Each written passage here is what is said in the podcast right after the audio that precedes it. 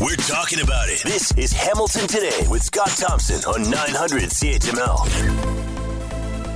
Hey, it's Hamilton Today. I'm Curtis Thompson, Scott's son. Uh, Will you know- Weber is on the board. Will Erskine booking a guest. In the newsroom, Diana Weeks and Dave Woodard. Lots of talk lately about abuse and lack of respect in politics. Time to look in the mirror. Here, Scott Thompson.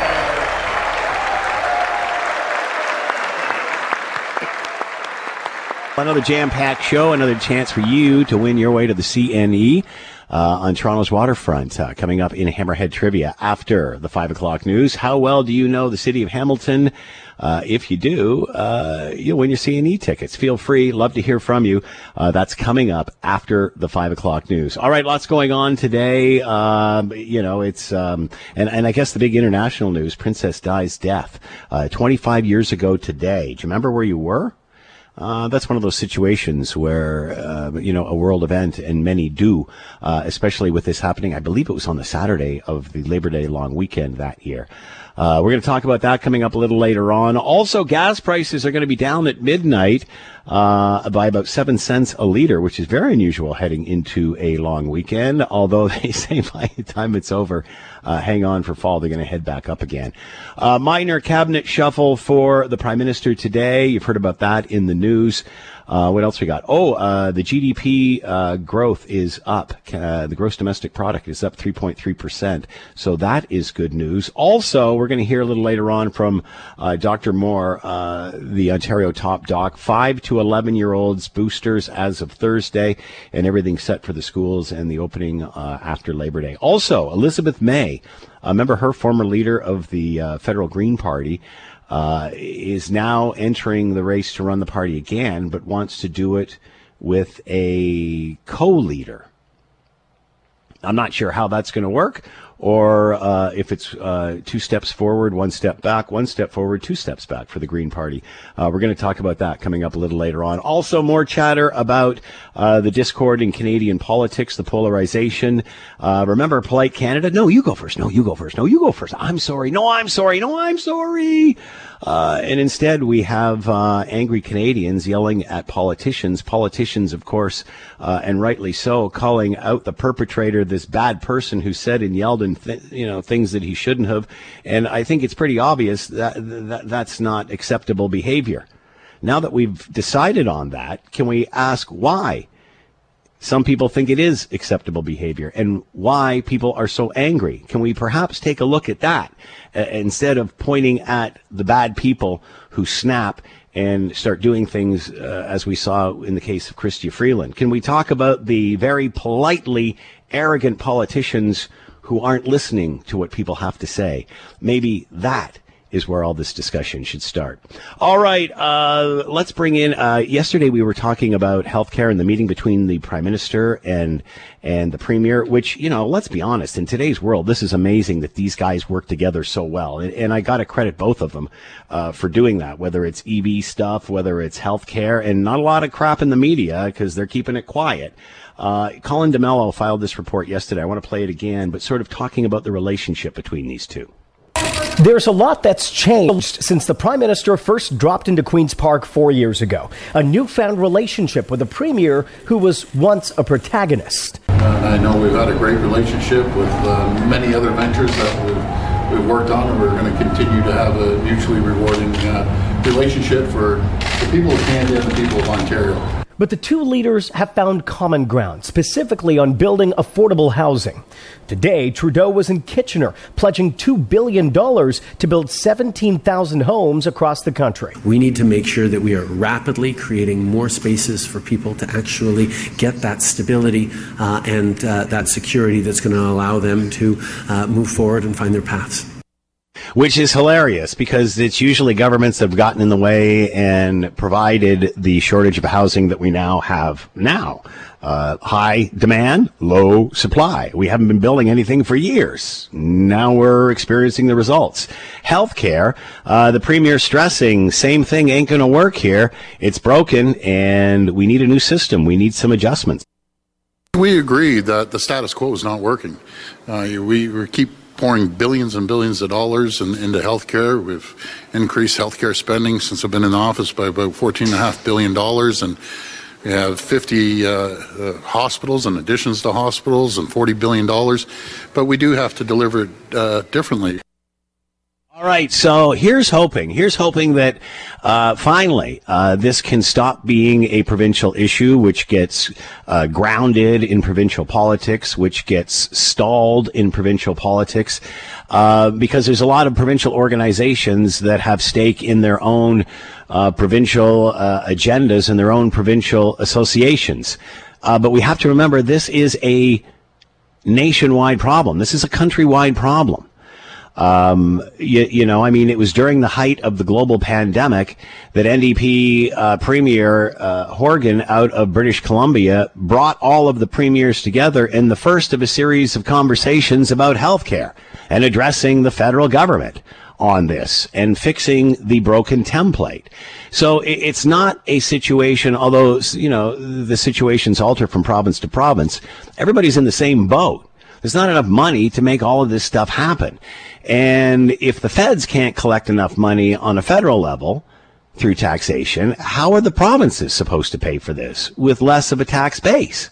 So, you know, around and around and around we go. And, you know, well, we're, and we also hear that, you know, we spend the most of anyone on this, yet we seem to be not getting the results uh, that we need. So here's hoping this this conversation continues to be a federal provincial conversation and we get those problems solved before trying to deliver it at the local level because this is a countrywide problem and the global pandemic has exposed that. The great thing about living in this area and through southern Ontario is uh, it's ripe with lots of parks and parkland and trails and and and vegetation and, and grown up established neighborhoods as well as new ones. And even when we build new neighborhoods, we're very conscious to include parks and trails and all of that stuff, so we can have a little bit of uh, uh of the wildlife and and nature around us but unfortunately it becomes a balancing act. And we've certainly heard of a handful of recent reported coyote attacks in Burlington. I know that, uh, you know, whether you're in Hamilton or Burlington or Oakville or whatever, these uh, sightings have become uh, uh more evident uh, as we see lots more critters, it seems, in and around our midst, which is a great thing. But how do we balance all of that, especially when in the situation in Burlington, when we've had a couple of people that have been attacked uh, by a coyote? Coyotes. How do you manage all of this? Let's bring in Marianne Meed Ward, Mayor, City of Burlington, and with us now. Marianne, thank you for the time. I hope you're well. I am. Yes, very well. They've left so, me alone for now. Uh, there you go. Take your bell with you. Make sure you got your whistle. Uh, you know, it, it seems that uh, you know the great thing about these areas is, uh, you know, we've got lots of parkland, we've got lots of trails in certain areas, but with that comes wildlife. How does a city, a municipality, balance this stuff? Well, we've coexisted with uh, coyotes as long as I've lived here. I've been here for 22 mm-hmm. years. There's never been a report of an attack. Yeah. Um, so it's very unusual. It's very rare, and it and it typically we're we're reaching out to uh, experts in this field, including people at Ministry of Natural Resources and Forestry, because they govern they set the legislation under which we can operate. But what they tell us is when co- coyotes become less afraid of humans or, or worse, see them as a source of food, they uh, are prone to more aggressive behavior. And so, one of the key things that people can do to protect themselves and their whole community really is to ensure that they don't leave food out. Please don't mm. don't feed uh, any critters. Uh, some people may think it's cute to feed chipmunks. Yeah or other animals, uh, they are uh, food for coyotes, and so you're just, um, you know, asking for uh, trouble mm-hmm. when you do that. Clean up after your birds. If if you have a bird feeder, any of that seed that gets on the lawn uh, will attract other critters, small critters that will then be uh, food for a coyote as well. So that that's one of the first and best things people can do is safe food storage.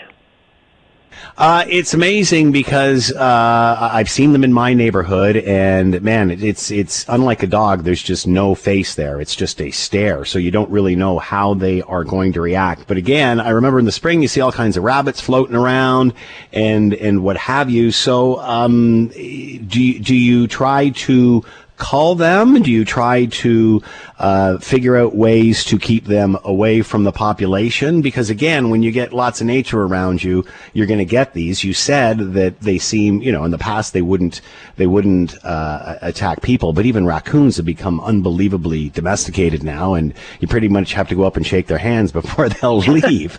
uh, so, what like wh- wh- what's the next step for this?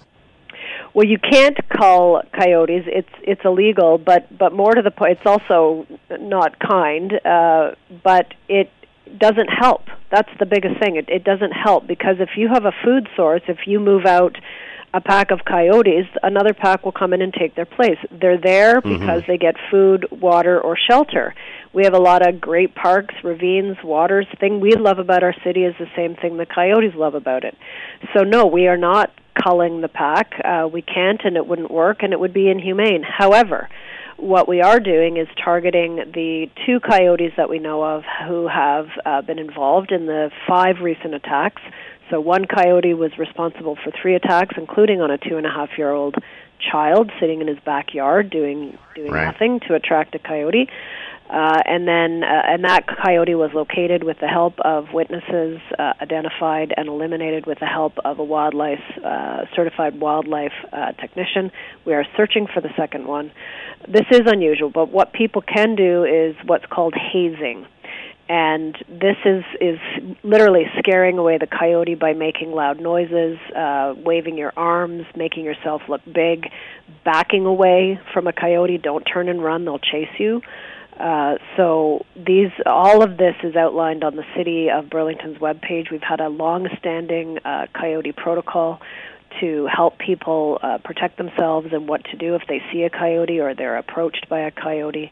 And only in the worst circumstances where a coyote has uh, attacked somebody will we take uh, effort to locate and euthanize the animal. So this is more about eliminating the rogue coyotes that are or have known to attack people than it is about the general policy. That's right, and and we are also, as you noted uh, in your introduction, we are providing free of charge whistles at uh, libraries and community centers. There's been a huge uptake, so much so that we are all out. Uh, as of today, they went in less than 24 hours. So people are really trying to take steps to protect themselves, which is great. Um, we are getting a new supply in. Uh, however, if you if you can't wait, then any uh, whistle that you'd buy at a hardware store or a sporting goods store will do. Uh, we we got them from our friends at Fox 40 uh, whistles, which are uh, you know NHL uh, edition basketball. That'll work. That'll do it. They, they they work really well. Uh, so that's what we've been distributing. Uh, those can be procured uh, individually and independently from any sporting goods or uh, or hardware store. So uh, you can wait for the free ones to come back in. We will let the public know when we have more. Uh, but this is this is how people can, in the short term, um, you know, a- and even in the long term, keep them keep themselves safe. Coyotes are mostly out at dusk and dawn. Uh, people are going, you know, kids are going to school, uh, and I know I've had some parents reach out and say, "Can I get a, a whistle for my kids?" So uh, this, I think, helps people uh, be protected and be prepared if they do encounter a coyote, so that it doesn't approach and, um, or even worse, uh, attack somebody. All right, so you can uh, you can locate the uh, City of Burlington's website, and of course, from there, get all the information on all of this, the latest, and how you can obtain your whistle as well if you uh, so need. And what about sightings? If people see one, who do they call? We have a form that they can report on uh, on the city of Burlington. We really do ask people to please report because that helps our animal c- control keep track of where they are. That's how they were able to identify and track the coyote involved in the first incident because it had been reported before and identified. And um, so so please keep doing that online at cityburlington.ca slash coyote. There's also a phone number there that you can call if uh, if you're more comfortable using the phone. But please continue to report that. We also have a um, uh, additional uh, proactive measures that we are taking a, a coyote action plan uh, that will be released on Friday. It's coming to committee September 14. So uh, residents can come and speak to that, give us your thoughts on that. Is this enough? Do we need to do more? Uh, and a lot of those ideas were generated by residents in the community. So a huge shout out to the Burlington Oakville Coyote Management Group for uh, suggesting a number of those. Uh, so that will that will come in two days. All right, Marianne Meed Ward, Mayor, City of Burlington, talking about the coyote situation. Uh, pretty much, you know, it's not just Burlington; it's everywhere, and uh, you've got to be aware of it, especially at dawn and dusk. Uh, Mayor, thanks so much for the time. Good luck with this moving forward. You're very welcome. Thanks for your interest. You're listening to the Hamilton Today podcast from 900 CHML. Let's bring in Franco Terrazzano, uh, Canadian Taxpayers Federation federal director. Their latest column, uh, the headline is Ottawa depending on economic blue skies to balance the budget. There's finally some good news for taxpayers. It reads, instead of balancing the budget by 2070, 2070, the parliamentary budget officer's numbers now show Canadians can look forward to balancing a balanced budget by 20 years. To talk more about all of this, Franco Terrazzano with us now, Canadian Taxpayers Federation Federal Director. Franco, thanks for the time. I hope you're doing well. Oh, I am. I am. Thanks for having me on. So, uh, I remember the Prime Minister one time saying that uh, budgets balance themselves. Your headline says it depends on the economy in the future. Is that what this is based on? Is that, you know, as long as the economy keeps getting better, we can run up the visa bill? Yeah, I remember that too. Hey, I think it was like 2014, maybe 2015, uh, when he was running to become the, uh, the the prime minister for a first time. He said something along the lines of, "Well, you know, budgets will balance themselves." Well, you know, we're still waiting. It's it's uh, 2022 right now, and we just dug into the parliamentary budget officer's latest budget numbers, and according to their data, it shows that the feds won't balance the budget until 2041. So that's another two decades of deficits. Now, if that isn't crazy enough for you and your listeners, let me throw in some some other crazy facts here. For the government to eventually balance the budget 20 years from now under the current trajectory, it would need interest rates to stay relatively low. It would need uninterrupted 20 years of economic growth, and it would also need politicians to finally say no to new spending. So, uh, certainly rosy projections for the government to eventually balance the budget 20 years from now. Give us a bit of a history here. Uh, when was it budget? Or when was it balanced last? And will it ever be balanced at, at the way we're going now? I mean, because Well- it doesn't seem to be. You know, it's always in the future.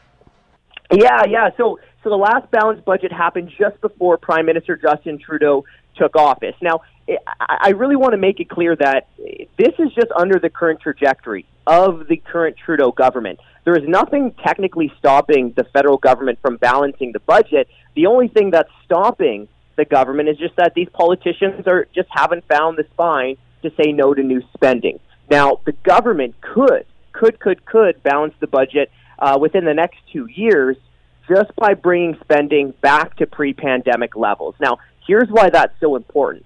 Pre-pandemic, 2018, the Trudeau government was spending all-time highs, even after accounting for inflation and population changes. So that means that in 2018, when there wasn't a cross-country recession, when there wasn't a pandemic, you had the Trudeau government spending more money than the federal government did during any single year during World War II. Um, what are they spending it on? Because many will say, you know, the, the big issue right now in Canada is healthcare. Uh, what are they spending it on? Well, they're to, to put it to put it frankly, it seems like they're spending money on everything. Um, they're spending a ton of money when times were good, right before the pandemic, before countrywide recession. They spent a ton of money during the pandemic, and they want to continue spending a ton of money going forward. So let me answer. I guess the next question is, well, okay, Franco, where where would you find savings? Well, let me give you three things high level. So the first is that we need to see leadership at the top. During the pandemic, all members of parliament gave themselves three pay raises. So whether they're liberals, conservatives, NDP, bloc, they gave themselves three pay raises. Hmm. That's not the type of leadership we should be seeing at the top. Also, we need to see the government doing the little things right, which we're not seeing. We just saw Global Affairs Canada spend more than $40,000 on fancy office furniture during the middle of the pandemic when everyone else was getting sent home. But more importantly, we need to see the government do the big things right, which it's not. Uh, let's talk about the ballooning bureaucracy. More than 10,000 government employees have been added every single year over the last five years. We saw 300,000 federal government employees receive at least one pay raise during the pandemic when their neighbors in the private sector struggled with pay cuts, job losses, business losses. And here's another big issue. we're seeing the Trudeau government bring in what's called a gun ban and buyback, which could cost billions of dollars. And unfortunately, the RCMP, the union representing those officers on the front line, have already made it very clear that it's not going to improve public safety. So those are the areas where we need to find the government uh, actually come to the table with some savings. I'm going to play devil's advocate here. Uh, Franco, it's a post pandemic world. Uh, you're expecting too much. Why is that? We're expecting the government to do exactly what families are doing, right? Families are finding savings in the budget. Businesses are finding savings in the budget. Let me give you another analogy. You know, when a family has to deal with a leaky roof, you fix the leaky roof. You don't take out a line of credit to blow money on a new flat screen. But that's essentially what we've seen the Trudeau government doing right? I think many people could understand if the government redirects resources to deal with the pandemic. But the problem is, we didn't see any redirecting of resources. We didn't see any savings in other areas of the budget. And what we're feeling now today with the nearly four decades high inflation is a result, to an extent, of the massive deficit spending, the massive debt, and the massive amount of money printing. Uh, so it seems as long as we keep growing, um, uh, nobody seems to be concerned about this at the very top. Uh, gross domestic product announced today at 3.3%. Does that change things? Well, here's the problem, right? For the feds to finally balance the budget in 2041, 20 years from now, they need 8% nominal hmm. growth this year. They need 5% nominal growth next year. Then they need 4% nominal GDP growth every single year until 2041. I mean, maybe, maybe we'll see 20 years of uninterrupted economic growth year after year after year. I don't know if we've ever seen that before. But let me also bring it back to why this really matters for Canadians because the more debt that the government accumulates, the more that interest charges cost. Between now and 2041, under the status quo, Canadian taxpayers are going to lose out on $802 billion on interest charges. That's $802 billion over that time frame that can't go to expanding healthcare capacity. It can't go to expanding transportation, and it can't go to lower taxes because that money's paying interest on the government credit card. Uh, and obviously, interest rates going up. We're in a very much different time now than we were even just a couple of years ago. Yeah, and again, that that throws more uncertainty on the PBO's numbers, right? Because the PBO's data shows that for the federal government to balance that budget in 2041, it needs relatively low interest rates. Well, as interest rates start to tick up, I think we can all question whether or not the government, under the current trajectory, will balance the budget even 20 years from now. And of course, the higher the interest rates go, the higher the government's borrowing costs, which means more interest charges that taxpayers lose out on that can't go to services, that can't go to lower taxes because it's going to the bond fund managers just to pay interest on the government debt. Franco Terrazzano with us, Canadian Taxpayers Federation federal director, uh, talking about uh, the federal government and the spending and uh, depending on a really strong economy to pull us through all of this. And that may not necessarily be the case with rising interest rates. Franco, thanks for the time and insight. Much appreciated. Be well. You too. Thanks for having me on. When there's an issue, Scott is all in on getting to the heart of it. This is Hamilton Today with Scott Thompson on Hamilton's News Today's Talk 900 CHML. Yesterday during the show, we learned of the passing of Mikhail Gorbachev, and we remember those of us that are old enough uh, how this was back in the 80s and such, 90s, a turning point uh, for Russia. We were just talking recently about how McDonald's pulling out. This was the era when when things were going in per se. Let's bring in Matthew Light, Associate Professor of Criminology, Sociological Studies, affiliated faculty, European, Russian, and Eurasian Studies, University of Toronto, and with us now. Matthew, thank you for the time. I hope you're doing well. Hello. Yes, thank you. You are too. So, the West loved this guy. I mean, it was, you know, he tore down the wall. He, he was the friendly face of Russia. We remember the note that the little girl wrote way back when. Uh, but he wasn't as widely uh, accepted in his own country. They liked him more here than there. Is that accurate? I think in general terms that that is accurate. Um, those of us in the West who are old enough remember him as the Soviet leader who negotiated the end of the Cold War with uh, American and European presidents and leaders and he earned a lot of appreciation for that uh, in the West.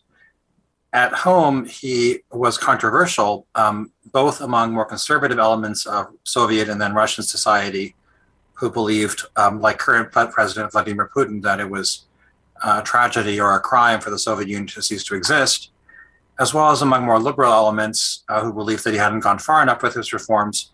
And it has to be said, um, people in some former Soviet countries, uh, such as Lithuania, Georgia, and more recently Ukraine, where he um, took steps to try to, to prevent their independence. It seemed uh, it seemed so um, promising way back when. It seemed that this was very much the the closing, uh, not even a turning of a page. It was the closing of a chapter, a closing of a book, and a new era was was ahead of, of them and us. What happened? How, how why did this not work?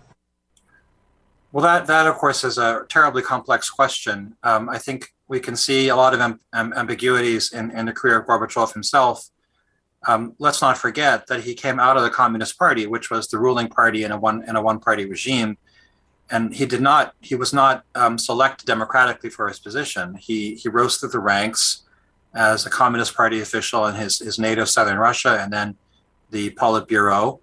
Um, so um, then he um, was eventually elevated to the position of general secretary uh, in in 1985 and he came to power with some ideas for changing Soviet society in a variety of ways, and notably in trying to um, correct the, the economic problems that prevented it from achieving the same levels of output or technological advancement as the West.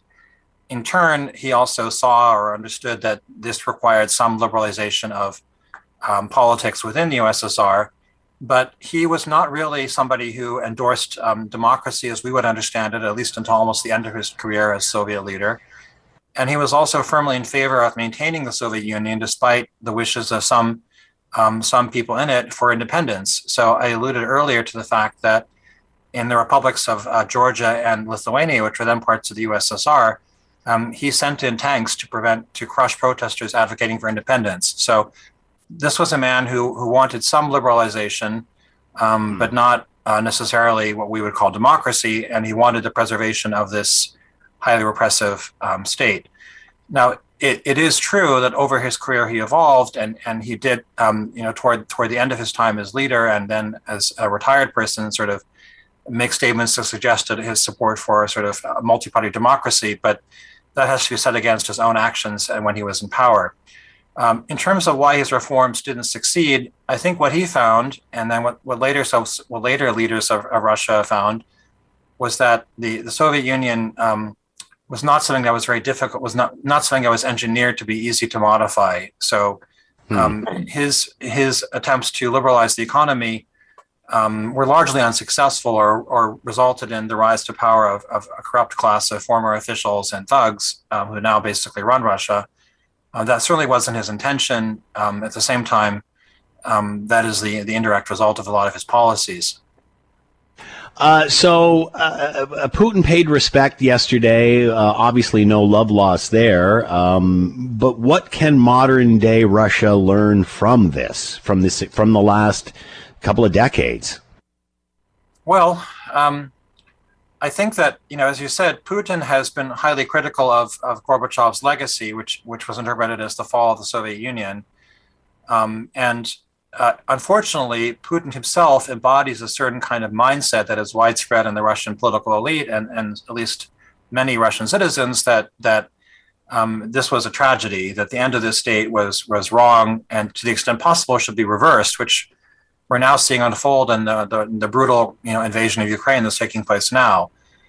Um, Gorbachev himself, unfortunately, also endorsed uh, at least some aspects of that policy, notably the the annexation of Crimea by Russia. Um, when when that policy was implemented in 2014. Um, I, I, do think we have to to to say that uh, compared to the current leadership of, of Russia, Gorbachev was more open to concepts of freedom of speech and the press, and less committed to sort of the hardline authoritarian kind of political system that Russia has now. Um, I, on the other hand, one would have to say that that what we seem to be seeing in Russia at the moment is a kind of attempt to roll back the results of a set of policies or a set of historical outcomes that even Gorbachev himself acknowledged were, were in some sense the verdict of history or at least the result of history. And um, I suppose to answer your question as succinctly as possible, one would have to say that that what would be needed in Russia is um, some kind of more honest reckoning with the reality that Russia is one state among 15 independent post-Soviet states and is not uh, destined to to govern the others. Matthew Light with us, Associate Professor, uh, Criminology, Sociological Studies, European, Russian, Eurasian Studies, University of Toronto, talking about the passing of Mikhail Gorbachev and his legacy. Matthew, as always, thank you so much for the time. Be well. My pleasure. Bye now. Uh, Prime Minister Justin Trudeau, Rideau Hall today, uh, announcing a minor uh, cabinet shuffle. Uh, Philom- uh, Filomena Tassi locally moving from the role of procurement minister to economic development. Basically, Helena uh, Jaczek and her uh, switching roles. And to talk more about all of this and what's in the political news today, Henry Jacek with us, professor of political science, McMaster University, and with us now. Henry, thanks for the time. I hope you're well. I'm doing well on this beautiful day. both of these ministers seem very uh, well qualified for either of these positions. Uh, obviously, this is for personal reasons. Anything mm. more to add here? Is this significant in any way? No, I don't think so. Uh, I mean, one of the larger uh, issues that puts some context to this, this is not unusual for, and we've seen this in, uh, for other parties. Uh, where this has happened, where a spouse, uh, an older spouse, has run into problems, or maybe children have have uh, very special needs, and mm-hmm. it really puts a very um, a very difficult time uh, for creates a difficult time for the uh, politician about doing the job that they like to do, no matter uh, and it's a lot of hard work, a lot of time, but they they have a nagging feeling, oh, I should be taking care of my spouse or my child, and I, you know, what should I do about this? So it's uh, it's it's not an unusual problem. I mean, it doesn't normally make the news I mean, because most of these people don't want to basically, you yeah. know, try to play and say I'm playing for sympathy or anything. It's but it's a reality. Yeah, and I felt very, sir, uh, very sorry for uh, Minister Tassi today. She looked like she had the world on her shoulders as she mm-hmm. was standing next to the Prime Minister during that uh, right. news conference. So we wish her and her family only the best there. Uh, let's talk about what happened in regard to uh, Chrystia Freeland. Now there's lots of chatter about security in and around our politicians and such. But, you know, and, and obviously, Henry, uh, it, it doesn't need to be stated again, or maybe it does, that this is unacceptable behavior. This is not the sort of society society we want to lead uh, or, or, be a part of. But it seems we're, you know, and all the leaders are coming out and denouncing it, which of course they should. But it seems we're talking more about what that angry person did as opposed to why Canadians are angry and the feeling that politicians aren't listening to them. Is this more about getting to the bottom of this issue or, or just uh, distracting? Well, I think there's nothing wrong with people being upset by policies or things that the politicians do, but mm-hmm. I think there's a way of you know of expressing it. Yeah. To go out on a rant and you know get in somebody's face and start you know become yeah. very menacing. I, I think that you know Canadians that's that's not the Canadian way of doing things, and I think it crosses people, the line, right? And I think other people ought to you know step in and say, hey, listen, man, you're you're you're going over the top too much. Okay, so you're angry about something, you have a right to talk about it and criticize the politicians, but you know, it looks like you're being very just menacing to this particular person. And and and too often I think unfortunately it is women who get the the brunt of this. Um, I've heard politicians say Canadians need to step up. Canadians need to make sure this does not become the norm. Canadians need to address this. What about leaders? Uh, what do they need to do here? Because we are experiencing some of the most divisive politics that we've seen, certainly in my lifetime. Uh, I've gone out and said I, I, believe personally this prime minister is one of the most divisive prime ministers I've, I've encountered. So, are, are they just blaming Canadians, or is this something that starts at the top? Well, I think they have to look. look you know, I think all, all the, the leaders and everybody has to say, okay, it is okay to criticize the prime minister and to prime and strongly and his policies and that sort of things. But there's a way, a right way to do it, and it's not, you know, to sort of be, you know, menacing towards people, uh, you know, and particularly a lone person, and you know, and just just start ranting and yelling at them. And I've been in situations where I've seen it, and it's obviously very, very uncomfortable uh, what do you do? You know, I'm standing in line at a at a at a retail. I can remember at a, at a getting my dry cleaning a few years ago, and there's a guy who was just off. I mean, it was around five o'clock. He Yeah. probably was hungry, right? You know, and and he and and the poor person behind the uh, behind the desk couldn't find the, the his his order. You know, he was supposed to have his clothes ready Mm-hmm. there, and she just couldn't find it. And I, whether it was her fault or not, who knows?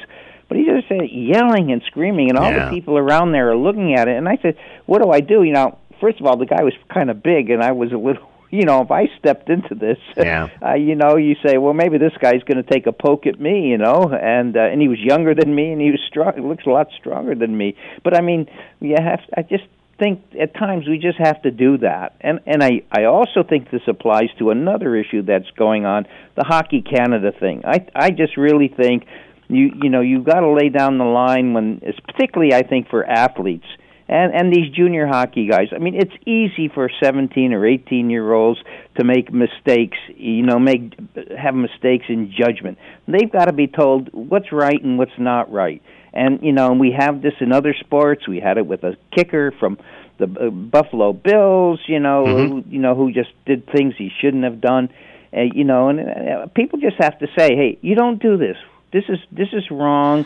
and there's going to be very severe consequences depending on the on what you do. And i think i think we have to tell people you know you have to behave in a civilized way. You can have your own views about things but you have to be civilized. And we it, basically we have to tell people that. And i know i mean sometimes for younger people i mean i've been in university i've had to caution people about mm-hmm. doing it Well, it seems that we've lost the, and we've talked about this before, Henry. We've lost the uh, conversation of agreeing to disagree. We've lost the ability to agree to disagree. Instead, it's my way or the highway. Yeah. No, I mean, certainly there's a lot of young people, quite frankly, I saw an interesting survey that show actually they like what's happening with the Conservative Party now. And certainly if I was a conservative, I'd say looking at the polling of young Canadians, they actually, uh, you know, a lot of young Canadians like uh, what what seems to be happening, and I think they're they're going to like the new leader to a certain extent. Maybe a bit surprising to me, but I think uh, I didn't expect this. But we we have seen this in polls recently, and uh, you know, so that there's you know there's a way of uh, of dealing with leaders we don't like, and that's to go and go and try to change it and support a, a new Yep. leader. That's a good point. Henry Jacek with us, professor of political science, McMaster University, uh, talking about a minor cabinet shuffle today and all things pol- uh, politics and security. Henry, as always, thanks for the time. Be well. Okay, very good. Same to you, Scott. You're listening to the Hamilton Today podcast from 900 CHML. Where were you 25 years ago today? I believe it was the Saturday of the Labor Day long weekend um, when we heard of the tragic passing of Princess Diana. Uh, let's bring in Saad Salman, royal commentator, founder, and editor of the Royal Watcher, and with us now. Saad, thank you for the time. I hope you're doing well. Yes, I'm doing well. Thank you for having me on. Uh, you know, we really haven't talked about this a lot uh, of late, but when this all happened, we remember that obviously uh, uh, uh, uh, Princess Diana had separated from Charles. She was out living her own life, and she was just tailed all the time by paparazzi. Paparazzi were looking for pictures for her from her in any scenario, and it was a massive issue that led to this accident that she was fleeing uh, paparazzi when when they were killed in France. How, is that still an issue? What happened regarding the paparazzi after the death of Princess Diana? Is this still an issue for the royal family? Um, in a sense, um, it has improved quite a bit. Um, a few years after Princess Diana's death, we saw similar treatment in, uh, when Prince William uh, launched Kate Middleton to the public, and she was hounded by the paparazzi in a very similar way. But then when Prince Harry and Meghan Markle got together, it was quite different, and the paparazzi, there were a lot more rules to keep them at bay, and they weren't attacked and hounded in any similar manner as it was for Princess Diana. What changed, or is that just um, the advent, uh, expansion of social media, and virtually everybody has the ability to take a shot now? Yeah, I think really it is the advent of social media that paparazzi are not as uh, kind of active anymore.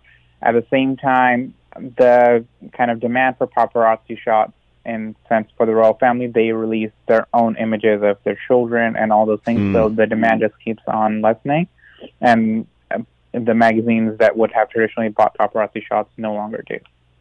We remember way back when everybody loved uh, Diana, and obviously after that, the the anger turned towards Charles and then Camilla. How are they uh, respected now in the UK? In the UK, um, Prince Charles and Camilla have a very different role now. I think people have really moved on. Uh, quite a lot of them, especially with Camilla. This year, she has been announced as becoming that she will become the next Queen Consort. She is quite popular. She's done a lot of charity work and champion causes that ha- have made her pretty popular with the public. There are some people who will support Diana in a sense forever, but once their children have forgiven Charles and Camilla and accepted her as part of their family, and they've moved on. I think it is unfair for members of the public who didn't really know about her to continue harboring ill feelings. How did the loss of Princess Diana, how did this change the royal family? How did this change how they presented themselves to the public? So, um, really, at this right after Diana's death, the royal family were keen that her whole passing was supposed to be a private family thing. They were at Balmoral Castle in Scotland with uh, Prince William and Harry, and they were keen that they will kind of uh, just grieve with them and support her devastated sons. But the public outpouring of grief really forced the royal family's hand that no, they can't grieve in private, have to really involve the public in uh, her death and her funeral, and she instead had a huge public funeral in London, and there were the royal family had to make statements, and it really marks a key period of transition from what they used to do to their kind of new kind of public focused policy. It seems so much has happened in 25 years since this uh, tragic event, whether it's uh, uh, Will and Kate, whether it's uh, Harry and, and Meghan. Um, how how significant, how important is this date still uh, to, to not only royal watchers but but but citizens alike? I think uh, for um, royal watchers and citizens, the importance of the is it really marks an end of an era. The princess's uh, 15 years as a member of the royal family marked a period of really extreme change, and uh, what she did had done a lot to not only transition the royal family's uh, private life, but also their role in the public and how they deal and make their public appearances and charity events. And she created this really new way of the royal family, part of which they do follow and part of which that they evolve towards. I've heard many uh, say, and, and obviously this is a, you know, there is no answer to this question, but many wondering what she would be doing now, what she would be like now if she was uh, alive today. Um, when when hearing that, I thought of, I, I wonder how uh, the Harry and and Meghan story would have been different if she was still alive today definitely, it's a very kind of important thing that we can think about. At the same time, if you look at kind of her actions in the last few months of her life, where for the couple of years during her separation and divorce, she was quite volatile. We have um, it has been real that she was manipulated by Martin Bashir into giving this interview to Panorama, and she had become extremely paranoid with members of the royal family, her security detail, and almost every other aspect. But for the last few months of her life, she had coming out of that, and she had made peace with Prince Charles, and she was in a more happier place in her life. So, one would think that this kind of vulnerability that people think about her would have transitioned to her being more of a stable and kind of calmer person and still hmm. be involved in public life. How would the Royals be marking this day?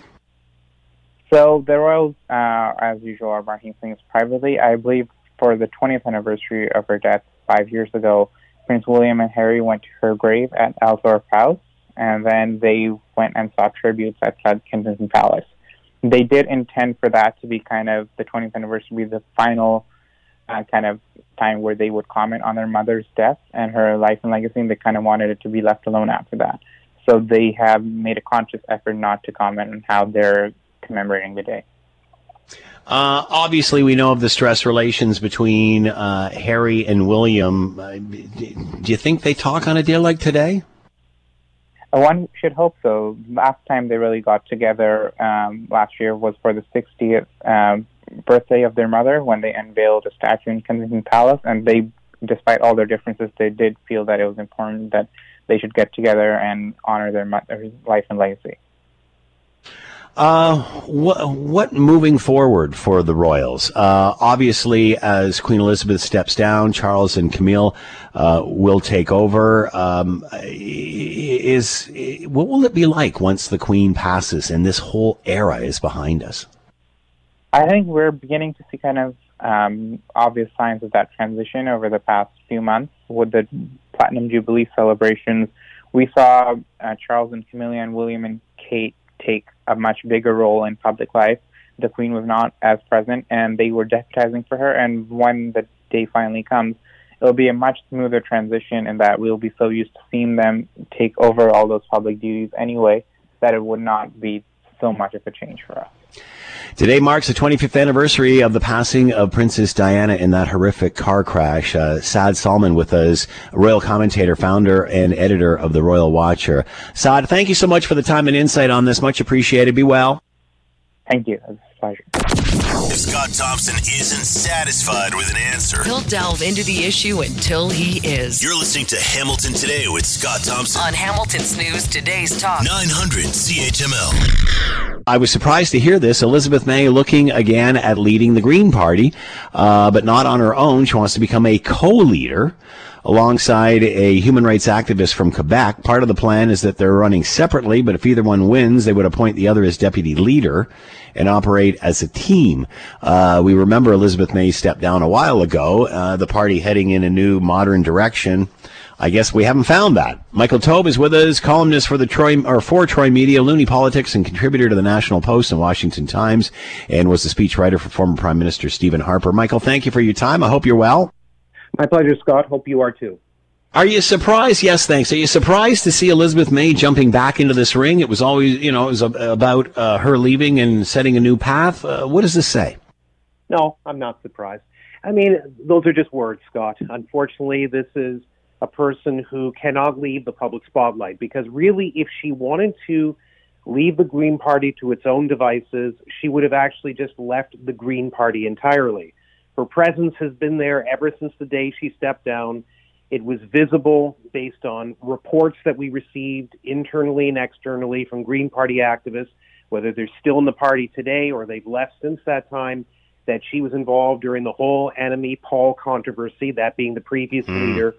So, in reality, if she really wanted to go, she would have gone. And with all due respect, I think she basically wants to reclaim the party once again. And who knows? Maybe she feels that in in some ways her time isn't finished in Canadian politics, and maybe in other ways she never really felt she left, and that's always been her party. Uh, what about the idea of a co-leader? Is this innovative or is this just lost? It's not very innovative. It has been done. European political parties have done it. Quebec Solidaire, if you look at them, the socialist alternative in the Quebec legislature, who just have a seat or two, they actually have a male and female co-leader. So there are models that exist of having two people, quote unquote, in charge of a party. It's not unique. It is, I guess, unique in the sense that if you regard the Green Party as a major party, which is a little debatable, but certainly because they've been involved in leaders' debates and because they've obviously held seats in the House of Commons, they're at a higher stature than other parties, but they're obviously nowhere near the tallies of the Conservatives, the Liberals, the Bloc Québécois, the NDP, etc. Um, it's unusual to propose a co-leader model for a party that's something other than a minor party. So that's where what makes it unique. But the model has been used many times before. Uh, is this about saying I'm involved, but I'm not going to be that involved? Uh, you know, because when she stepped down, this was about the party moving on. Clearly, they're not at this point if they're going back to her. Why would the party want her at this point if they're moving forward? Oh, I think they will want her. If you look at the other people who've actually um, decided to run, there's five other candidates who've thrown their hat into the race. All of them are lesser known names. None of them have ever sat provincially or federally. All of them are going to be basically starting, you know, literally at the the beginning point, which in many ways that's where Annamie Paul was too. So my guess that in the end, ultimately, why the members would take her is because she's the most recognizable figure in the Green movement in Canada and of the Green Party in general, even if she's not the leader currently. So it would be shocking to me if they didn't pick her. Plus, a lot of people who have either voting privileges in the Green Party as a member, part of the grassroots membership, or people who have senior roles, executive roles, etc. Many of them are either linked or tied to Elizabeth May in some fashion, or if they're not, they know her so well because she, you know, love or love her or hate her, she's a household name in Canadian politics. They know that she obviously, the minute that she becomes leader, the Green Party will be recognized once again because in the last mm. year or two, based on the whole Annamie Paul controversy and a whole bunch of things that were happening behind the scenes, the federal Green Party right now is basically just it was a rump to begin with, but it's an even smaller rump now, and most people don't take it very, very seriously. Yes, is they have two they have two Greens in the House of Commons, but they need someone to be their prominent figurehead, and that's what she would serve as. Is this party still significant when you know the major political parties have all some sort of green platform, or, you know, or agenda? I mean, I, I thought it was uh, uh unbelievable during the last provincial election when all uh, four major political parties, including the Greens, said they all wanted to build a million homes. Is this party yeah. still relevant as a one-trick pony? It's not relevant any longer as a one trick pony, which is why Green parties in Europe, including the German Greens as an example, what they basically did is, although they're obviously known as an environmental party, that's how they started, they have eventually incorporated other ideas and policies and pushed mm-hmm. very hard for things that, yes, are in the Green Party of Canada's platform and policies, but are not issues that it's necessarily associated with. Issues on taxes, ways to build up business, electoral reform, etc. Those are ideas and concepts that Elizabeth May and Annamie Paul and leaders before them obviously presented and represented on the federal scene, but they were never really associated with it. What basically has to happen is the Canadian Greens have to use, as I said, the German Green or even the British Green or Scottish Green model of trying to diversify your platform from being, as you called it correctly, a one trick pony into a party that has multiple stances it's identified with, as the major parties, the Liberals, the Conservatives, the NDP, etc., are. Michael Taube has been with us, columnist for Troy Media, Loonie Politics, contributor to the National Post and Washington Times, and speechwriter, former speechwriter for former Prime Minister Stephen Harper, talking about Elizabeth May looking to get back into the Green Party as leader. Michael, as always, thanks for the time. Be well. My pleasure. You too. You're listening to the Hamilton Today podcast from 900 CHML. Uh, we remember at the beginning of the pandemic uh, when nobody really knew what the heck was going on. Uh, Seven o'clock at night, we'd all go out and beat our pots and pans to thank the healthcare workers. Uh, we saw governments of every stripe of every level, whether it's municipal, provincial, federal, whether it's NDP, liberal, or conservative, all working together. It was, my goodness, it was like a utopia.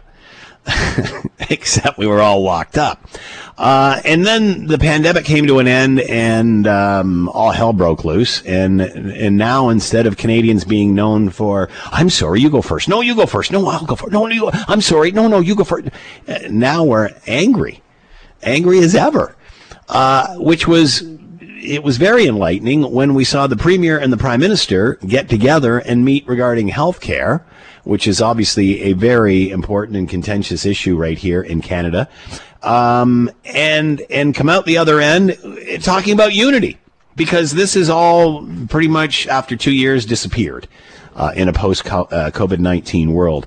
Um, how important is it that these two, biggest province and the and the prime minister get together and have a civil conversation considering where we are in politics and people talking about anger and abuse to politicians and stuff. Daniel Perry's with us, consultant Summa Strategies. He's here now. Daniel, thanks for the time. I hope you're well. Same to you, Scott. Uh, how do you explain the relationship between Doug Ford and Justin Trudeau? Uh, in one word, interesting. Uh, they don't have a lot in common, but I think when it comes to healthcare, like you mentioned off the top, they will find some common ground. The only sticking point I would say is who's going to pay for it. Uh, they're holding. They held a meeting and then came out and did a very cordial kind of um, abbreviated news conference, if you will, and, and, kept relatively mum on all of this. Does this say? Does that say that progress is being made? I think it gives a little bit of sign that progress is being made. Politicians like to say that they're working on something and they're very proud to announce once they have a solution. But the process to build up to that takes time. And I think them both staying quiet sounds like there's still some ground that needs to be covered before we'll see an agreement. What's more important here, uh, finding a solution to the Canadian healthcare crisis or keeping your political chops in all of this and winning the next election? Uh, I think there is some political capital in solving this crisis. I think everyone, like you pointed off the top, no matter where you stand politically, you want to make sure that Canadians have health care. Uh, health care is a basic human right, and it's something that Canada has gotten right in the past, but over the past couple years, it's kind of fallen down the list, and it's kind of in disarray right now. Early in COVID 19, as I mentioned, everybody was working together despite, uh, you know, whether your jurisdiction or, or your stripe or such. Post pandemic, it seems everybody's like yelling at each other. Everybody's angry. There was an angry index out the other day. Uh, does seeing these two together carry some weight? Does this help keep the peace? If Justin Trudeau and Doug Ford can find some common ground on literally anything, Yeah. I think there's hope for everyone uh, in Canada that, that we can get along a little bit. Uh, the fact that they're both coming to the table and both coming to the table with active listening ears and wanting to solve the problem, I would say is a good sign. Anytime you can get agreement from people, that's a win. And especially if you're going to solve a crisis like this, that's an even bigger win. So I think both sides see the political opportunity and they also understand in order to get this done, much like childcare, they're going to have to um, be nice to one another. Uh, it's obvious, as you said, they both have different uh, uh, political ideology. They think differently in that respect, yet are somehow providing a common front. We saw the same thing with the electric vehicle announcements that they were making uh, in the province uh, a, a little earlier. What does this say about polarizing politics? Because again, we remember when Doug Ford was a bull in a china shop. Now people are comparing him to Bill Davis. Are, are we finding the center? Are we are we finding? And I, I know even center is a bad word now, but are, are we finding that common ground between two what would now appear as extreme pol- political parties?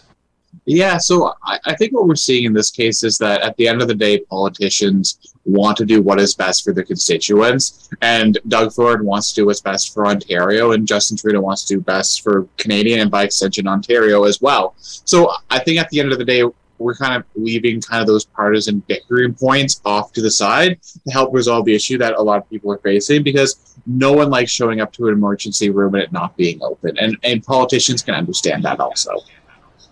Do Ontarians realize this is more, much more than a provincial problem? Because again, once the pandemic sort of, uh, you know, came to a, a head over the summer and things started to settle down, we saw the provincial politics start up again, which I, I found very frustrating because, you know, we're applying the same band-aids to this ongoing problem. Um, what's changed here? What's different post-pandemic? we're getting back to normal again. People are less willing to cooperate with each other because there's this big, scary pandemic hitting. People are kind of becoming used to it and starting to pass. So their old habits are coming back of wanting to uh, bicker and go back and forth with one another. Plus, in politics, disagreeing with someone usually gets you more points with the general public than agreeing with someone because the role of the opposition is not to be a rubber stamp; it is to be a check and wait on the government. With that said, I, I think as we see a leadership race in Ontario with the Ontario NDP and the Ontario Liberals, we'll be seeing a lot more divisiveness because that's how you separate yourself from others is by standing up for what you perceive people to believe in and making a big deal out of it. And wedge issues tend to win leadership races, so I think we might be seeing some some more issues come out in Ontario here, especially as the leadership races kick off. Did you get the feeling that Canadians' attitudes have changed on all of this in the sense that uh, they're tired of the chatter and want some results? I mean, obviously, the, the, the pandemic pointed out to weak links in the chain in, in various industries. Are, are people at the, are Canadians at the point where, and maybe this is one of the reasons they're angry, where enough talk, we just want some action here. We want something done. Yeah, I think Canadians have a basic uh, desire for the government to do its job, whether that is to deliver passports, provide healthcare, or even oversee airports so you're not losing your luggage when you're flying from Toronto to Ottawa. Um, so I think there's frustration that it doesn't seem like the government is doing their job right now. And I think that's what we're seeing from people on the ground. And that's why we've seen a lot more anger directed at politicians because people don't know where to put it. So they're throwing it at politicians. And often that comes out in a very poor way and something that we should not be condoning or even celebrating in Canada. We should be more civil. Uh, and obviously talking about Chrystia Freeland and what she experienced in Alberta, and everybody uh, obviously agrees that this is not acceptable behavior. However, are politicians understanding why this is happening as opposed to just condemning the wacko that does this? I don't think so. I think they're missing the point as well. And to be fair, some of the blame can be put on our politicians. When you watch Question Period in Ottawa, uh, an accurate description of that would be a clown show because they are taking the anger that they're hearing at the doors and trying to weaponize it for political points. So politicians have to take some of the blame in why we're seeing a more polarized Canada. And I don't think they'll be wanting to take uh, any of that credit in some cases or any of the blame in other instances for Canada separating. But I think a lot of it falls on the shoulders of politicians to uh, fix their behavior, and then we'll probably see better behavior in civil society also. Well, it's like saying if the uh, parents are misbehaving, the kids are going to too. Yeah. I mean, my goodness, they they are the lead. They are the leadership. Uh, Daniel Perry with his consultant Summa Strategies, talking about the uh, relationship between the Premier of Ontario and the Prime Minister. Daniel, as always, thanks for the time. Be well. You too, Scott. Take care. We know that COVID 19 will continue to evolve and circulate in the community, and that other respiratory viruses, including the flu, will begin circulating. But we know how to protect ourselves and prevent severe, severe illness. Importantly, we know how to protect our communities and have learned from the last two years how to protect our healthcare system as well. So stay up to date with your vaccinations, stay home when you're sick. There you have it, Dr. Kieran Moore. Remember him? Uh, Ontario's top doc. I mean, I remember, man, when uh, those guys would speak, it's every single day we'd cover the news conference. Thank goodness we don't have to do that uh, anymore. But Dr. Kieran Moore uh, holding a news conference earlier on today at about one o'clock, talking about uh, various things as we head back to school uh, after the Labor Day weekend, including boosters now available for kids five to eleven years of age, and people in Ontario who test positive no longer have to isolate for five days, but should stay home until their symptoms have improved for at least 24 hours. Let's talk about that and everything else uh, as we head back to school. Dr. Timothy Sly is with us, epidemiologist, professor emeritus, School of Population and Public Health, Toronto Metropolitan University, and with us now. Tim, thanks for the time. I hope you're well. Uh, yes, Scott. Uh, good afternoon. So, Dr. Kieran Moore speaking today. He sound relatively calm about everything and, and confident as moving forward into uh, the new school year. How concerned are you about back to school? Well, it's uh, you know we, we went through last fall and the fall before that. My goodness, we go back a long time, don't we? um, yeah, yeah. There's mixed feelings there, Scott. Quite honestly, I mean, in the one we are going to head into another wave. There's no question. It, it's it's shown that characteristic every fall so far. Uh, but this time we've got a, an awfully large wall of resistance uh, built up, a wall of immunity that's built up in the population that we didn't have this time last year, and that's uh, that's very comforting in a way. What we're seeing really is that we're we're seeing the gradual slide from a uh, the, the crisis of an early pandemic into what is now becoming sort of week by week a little bit more like a, a seasonal endemic. It hasn't mm-hmm. gone away by any means. Don't let anybody uh, imagine that's the case. The wastewater signal is as high as uh, it's been for a, a, couple of months now, and it's not going down. Well, that's normal because you know this in an endemic where you can expect the virus to be here all the time, just sort of going up in the fall and then down in the summer. And this is what it's shaping up to be a little bit more. Hospitalization is a bit of a worry. There's about seven. I just did the calculation this afternoon. About seven times more people in hospital with COVID than we had this time, this week last year. Uh, that's a bit concerning too. Uh, but we should remind everybody that that being said, people are not as sick with this variant as they were with Delta and the other variants. True, not as many people are sick, but those who are sick are sick. There's no the question about it. It's still quite serious. However, you're right. I mean, out of the whole population base, uh, uh, there's uh, you know we're not suffering as much. I think the the idea is that uh, we've just got to look at a new way. When we began to talk, you and I, way back in the beginning, we were looking at trying to find the odd cases of this strange new virus, building a wall around them, and being sure that it wouldn't get out. And now the situation is that it's out everywhere. It's circulating yeah. around. Some estimates are that 60% of us have had the virus, whether we knew it or not, at some point in the last few months. Uh, and so the virus is everywhere. We need, we really need to protect uh, ourselves as much as we can and the vulnerable people in our family, and especially the healthcare systems. They really need protecting. Obviously, in September, as the kids head back to school, uh, there seems to be everything going around. I remember my wife and I joking that once we had kids and, and they got into school age and such, every September we would get sick whether we meant to or not, just simply because there were so many, you know, all these kids are coming together. You talked about another wave because there just simply are people coming together again. What do you think this wave will look like? I mean, in many cases, will people be ill and not even realize they have it? Uh, will we, you know, see uh, situations where all of a sudden it does become serious again? What do you what do you think we're going to see? Uh, what do you think this next wave will look like? Well, because Canada's done a pretty good job at the vaccination, and people have showed up and rolled up their sleeves, and we've got about 82% or something have had something like the third shot. This is really good, good news. And so I, I hope it's going to look a bit more like a speed bump than it does does the the side of a you know mm-hmm. a large mountain, and I and it, we can we can handle that. What what I am worried worried about, quite honestly, are uh, uh, three things. One is the the fact that we've missed childhood vaccination for all the other things. They've sort of mm. gone behind but by the wayside now, whether it's HPV and polio and meningococcal disease. You know, we've got a few cases of that in, in Ontario at the moment. Uh, we also got the vaccination in other countries that, uh, that really haven't caught up with the rest of us, civilized, not civilized, but highly highly industrialized nations, those the, people who aren't in that category are, are, are, are barely at the first or second vaccination level, and that's where the new variants are going to come from.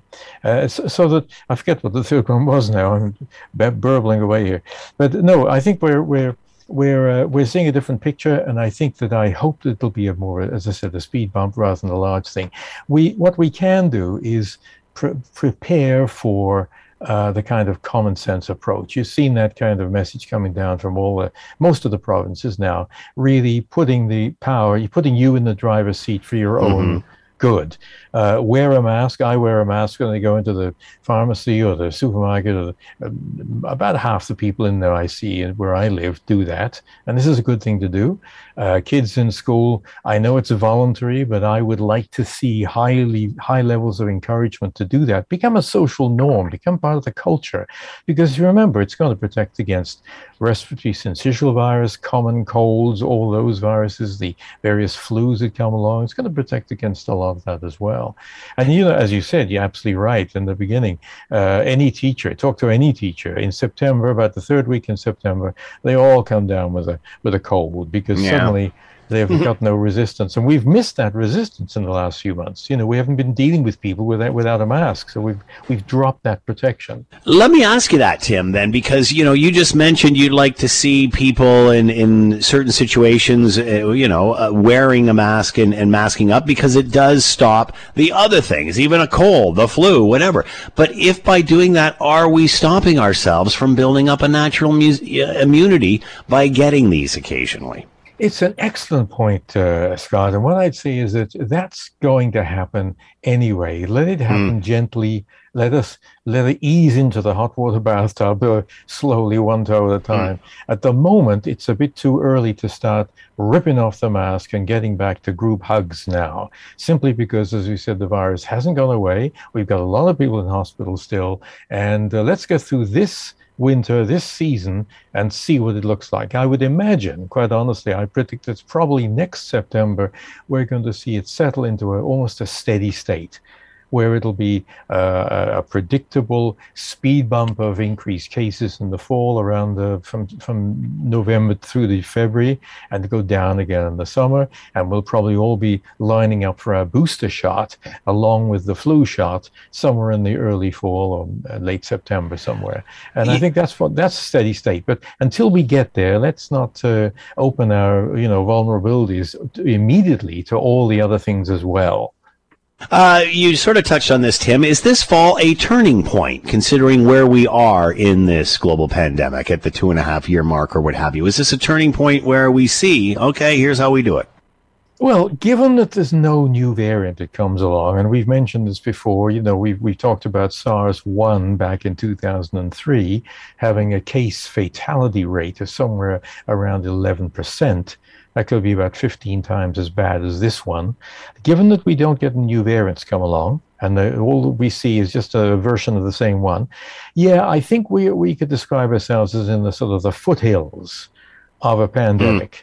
We're not quite down on the plains yet, but we're in the foothills, and we can see the steady state ahead of us, maybe in another few months, or half a year or something. So let's let's handle it properly. Let's not be stupid about this, and uh, uh, we should be encouraging vaccination uh, for, for all the things I said, plus also COVID. We've got kids now who are eligible, five to 11 year olds. Mm-hmm. Let's get them vaccinated.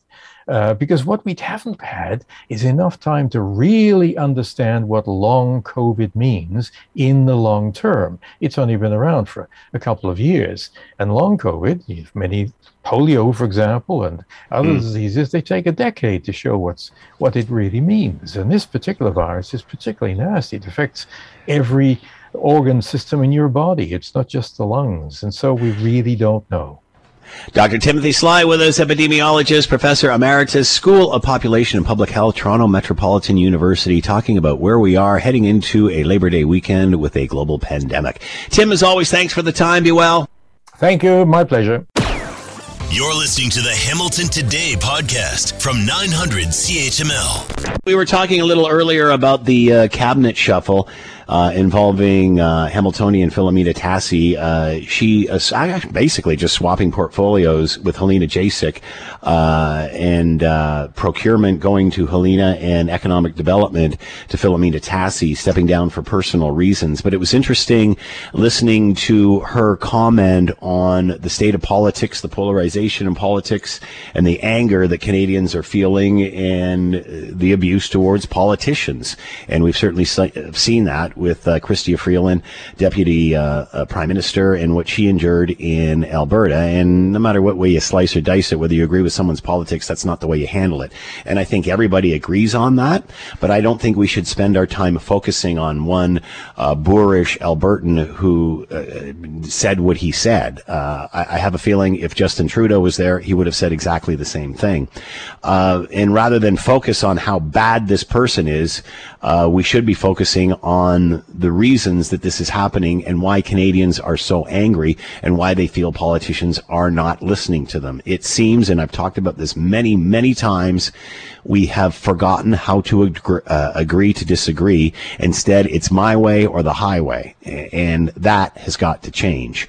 Uh, however, it seems we're focusing more on the individuals and and and the people involved and what those people are saying as opposed to looking in the mirror and asking yourself what's causing this polarization. Here's what uh, the minister had to say in regard to free speech. You can advocate and represent constituencies views and advocate and be very strong in um, political representation. And the, you know the best way to do that is by a smart intelligent argument not through uh, insults and, uh, and accusations. Does that happen, though? And is that happening at the leadership level? Uh, later, we're going to play a clip of the minister saying Canadians need to step up. Um, that's like saying the kids got to step up and take care of the parents. It's the parents that need to step up. It's the leadership that needs to step up. They follow by example. So I don't think you can push this off on Canadians losing their politeness. I think it starts at the top. Here's what the minister had to say about the political ex- uh, abuse escalating. If Canadians don't enter into this dialogue, it's going to get worse and it's going to escalate. If this behavior is accepted as a norm, then we are going to be in a position that's far graver than we're in now. You know, and again, I, I, you know, if we don't step up and, and talk about this, uh, again, I will look to the prime minister, who I believe is one of the most divisive prime ministers we have had.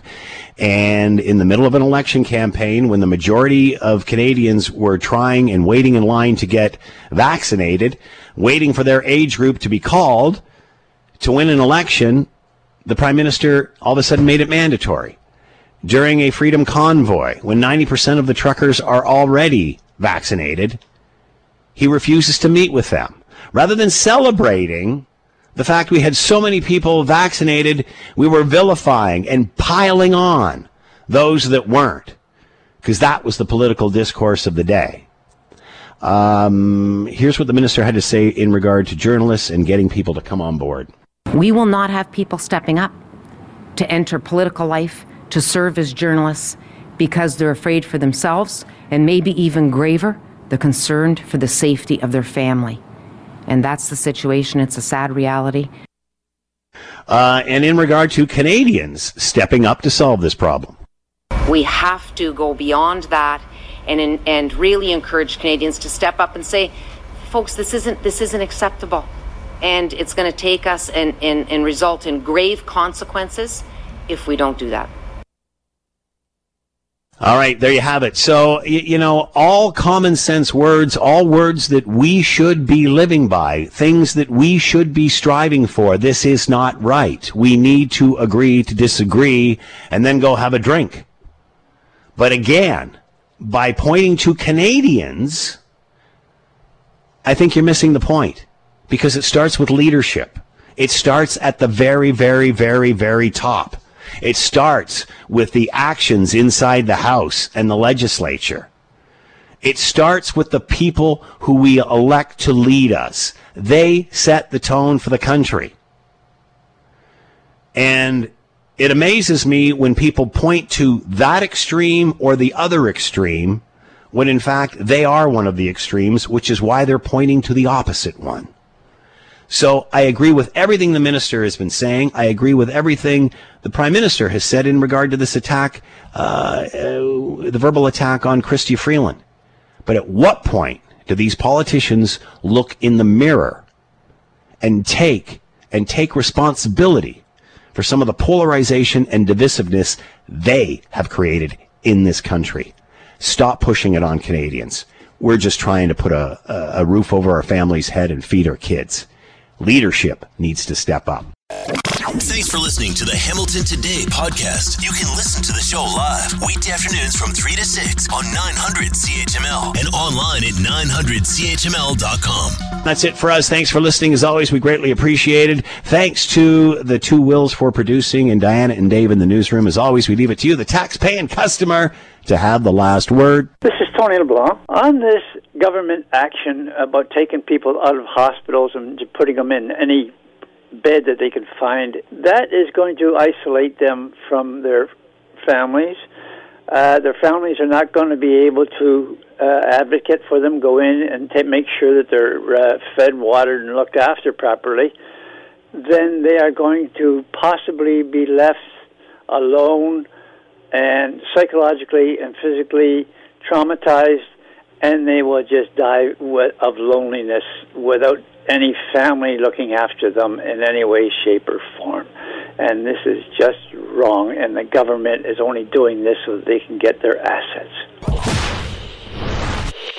Hi, it's Shauna, and I might be a bad parent because my kids think french fries are vegetables. Hey, it's Ryan, and I might be a bad parent because I went out for wings when my wife was in the hospital after giving birth. Johnny here. I might be a bad parent because in my house, the tooth fairy gives pocket change. But we're not alone. Len emailed us and said his six year old daughter's Tarzan moment going from love seat to lazy boy by curtains made him more proud than any dance recital. and Andy left his two year old at the rink. All right, guys, I'm sure we're not alone. Like Andy's kid. For stories and confessions like this, make sure you check out our podcast. It's called Bad Parents, and it's available wherever you get your podcasts. I left a glove at the rink.